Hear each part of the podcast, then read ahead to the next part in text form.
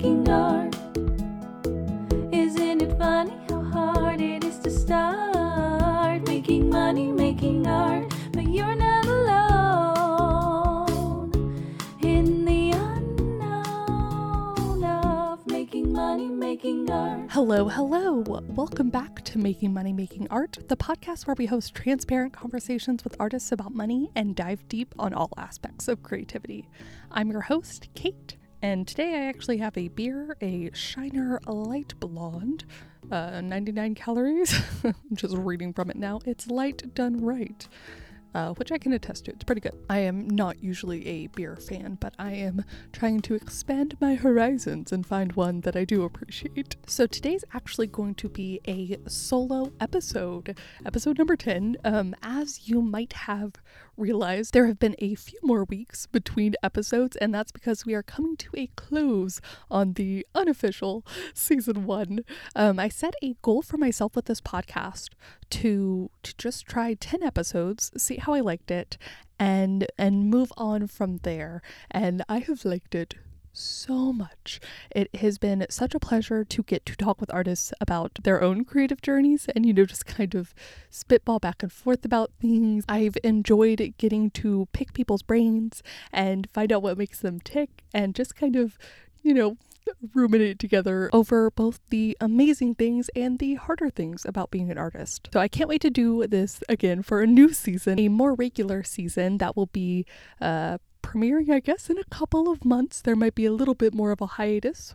I will pop back in occasionally to let y'all know, but we are going to have a bit of a format change that I am really excited about. So as I always talk about what I'm drinking in our pretend cafe, where it's just artists gathered around a table, chit-chatting about life and all of the artistic things. We are, of course, going to talk about money, and it'll probably be more like a 30-minute interview and then some fun games with my guests that I'm really excited about. I'm also pumped to have a little segment of the show where my guest and I take a listener's question or a listener's problem and kind of spitball back and forth about what we would do and how we think the person should proceed. Sort of like an Ask Allie or an Ask Abby. This time it's going to be an Ask Kate and Guest. Ask Artists. Yes. Ask the Artist. That's what it'll be. It'll be a little advice segment, you know, from people who are either in the midst of it themselves or have experience with artist friends who are going through it too. So I think it'll be really fun, and I'm excited for my very silly games and to force them on other people. But today's episode is going to be kind of breaking down my experience writing on Medium. For those of you who don't know, Medium's basically where anyone can post anything. It sounds very broad, and in some ways it is. Lots of people post, you know, personal essays, informative essays. It allows for longer form thought, but also a common hub and some discoverability that people's own websites don't provide. Lots of people will link to the Medium article they wrote from Twitter rather than making an endlessly long Twitter thread. So that is Medium in a nutshell. But what I want to discuss is the kind of history of the personal essay, which is what I write on Medium. Though I think I'd like to dabble in some informative essays, potentially in the future. And also, of course, how much money I have made from my 4 essays that I have published. I want to chat about the Medium Partner Program and the sort of potentials that you can make, some stats that Medium has shared, as well as, you know, just like with anything, any platform, they're going to change the rules occasionally. So, you know, some potential downfalls. But I'm hoping that soon I will complete what I believe author J.C. Carpenter is completing, which is a kind of 30-day Medium challenge. With anything, you know, the more you practice, the more you get better at it. And you never know which essay of yours, which article, which whatever will really take off. And then you'd have a backlog that people can return to or start going through if they really connected with you. So lots of cool things to think about when you're mulling over taking a challenge like this. But I do want to discuss a very, very brief history of the personal essay, pulled from The Art of the Personal Essay by Philip Lopate, an anthology from the classical era to the present. Talks about how the first personal essay was published in the 16th century. That's really when it came about. And in 2016, 2017, Lorraine Berry on LitHub posted about Virginia Woolf's belief almost a century ago about there being too many personal essays out there. She was complaining that at the time the essays failed in the cardinal virtue of sincerity. And Lorraine Berry makes the point about how it was a sort of recent surge in 2017, spearheaded by Jia Tolentino, this kind of thought about the personal essay boom being over. I think it also is interesting that it sort of coincides with the decrease in blogs and the increase in other forms of media. I'm just speculating here. But what I find interesting is that I think maybe with the rise of the pandemic and a lot more people turning sort of inwardly, I don't want to say the rise of loneliness, but I think the personal essay is kind of having a resurgence again, and this level of honesty that Virginia Woolf had thought lacking 100 years ago is back. I will link all of these essays, articles, and opinion pieces in the show notes because I think they're all very fascinating and I quickly skimmed over them. But all of that is just to say that the history of the personal essay is long and varied, and I'm sure in another 50, 100 years, we may have some new thoughts about it too. From there, I'd like to move over into my personal stats, sharing the money part of Making Money Making Art. Now, I have a total of 4 stories posted, but one of those stories I posted before I joined the Medium Partner Program, so it does not really make me money. And though I posted it before 2020, when I opted into the program, on January 1st of 2020 is really where I can see the beginning of my stats. So I published Return to Cinder on January 3rd of 2020 after just opting into the program. The story has a total of 5.4 thousand lifetime views.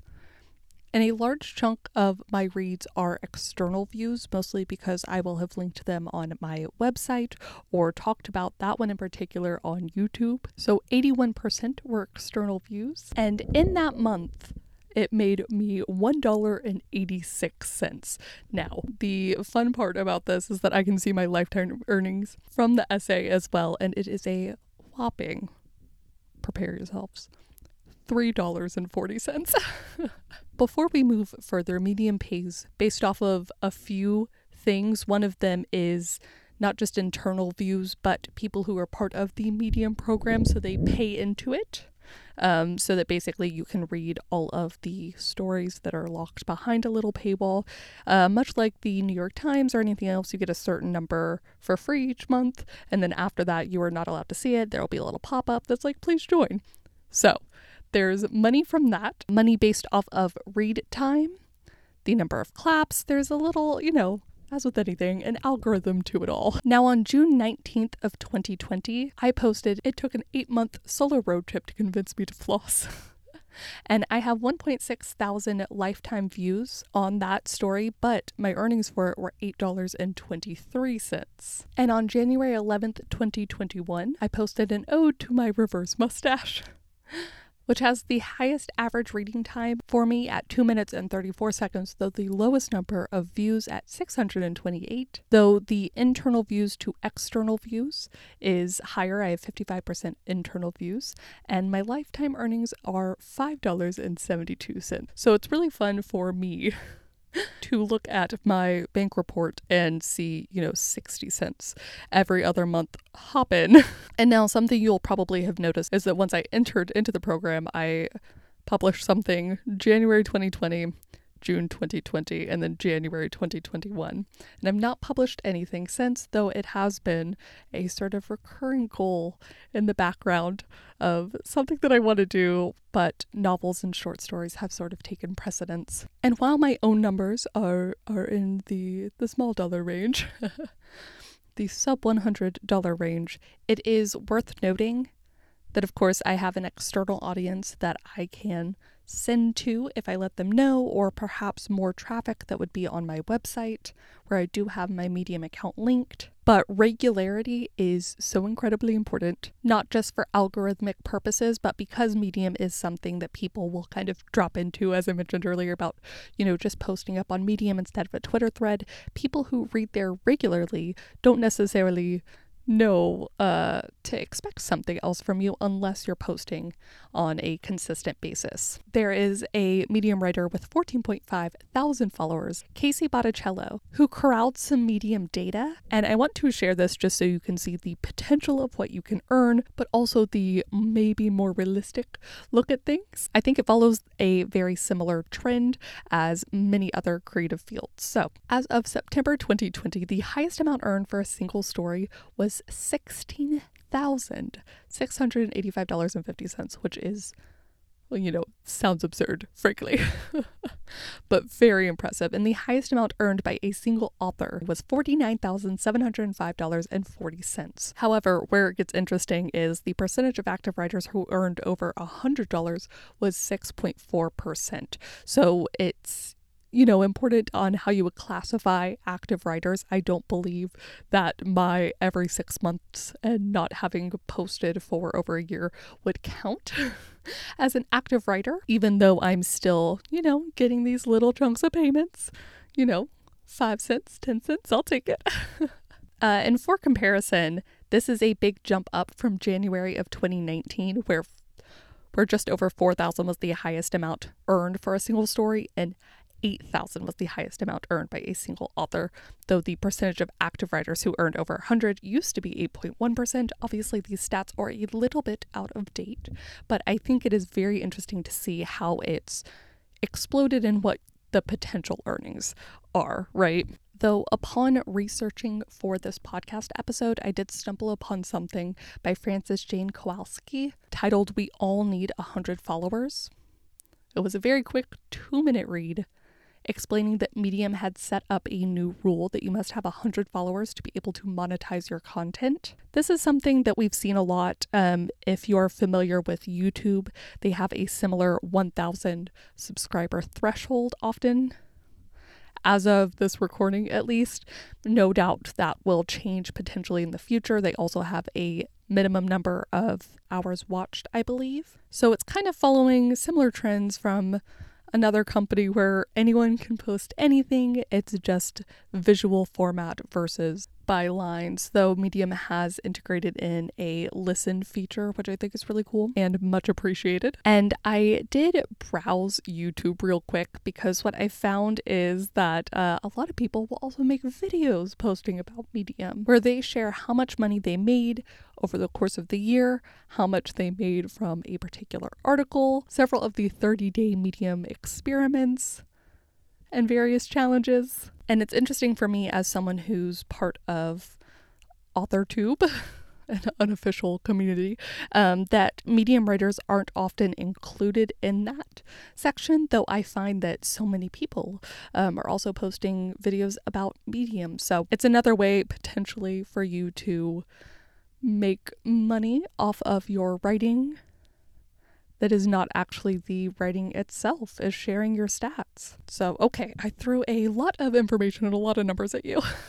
When I'm thinking of doing a 30-day Medium writing challenge, what I would like to do is come up with several ideas in advance. I'm actually thinking of doing this for July's Camp Nano, or perhaps July will be my month of drafting them and then posting them in August, just to see if I can play around with that algorithm after all if I start posting each day. What I love about the personal essay is just, things that you note, random thoughts, and then kind of extrapolating from there.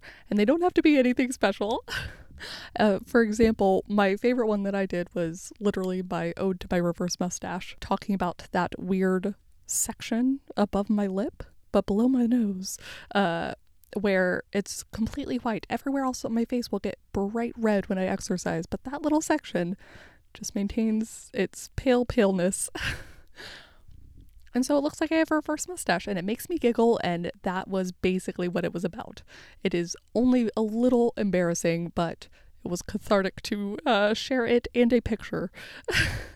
But personal essays can also be big things like working through trauma or losing someone. You know, there's so much variety that the personal essay allows, and I think that's why I enjoy it so much. So I'm hoping that by declaring my intentions on this podcast, I will follow through and make July be my personal essay month. It'll be really fun to have a more concrete deadline. I also think that these kind of experiments of posting very regularly can help. Deadlines are an incredibly powerful tool, and frankly, something that I need to utilize more.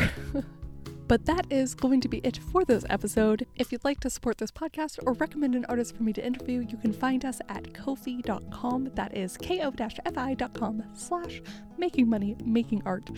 And I will be sure to hop back in the meantime to share how you can potentially submit your artist struggle or artist problem so that me and a future artist can help kind of workshop it together with you.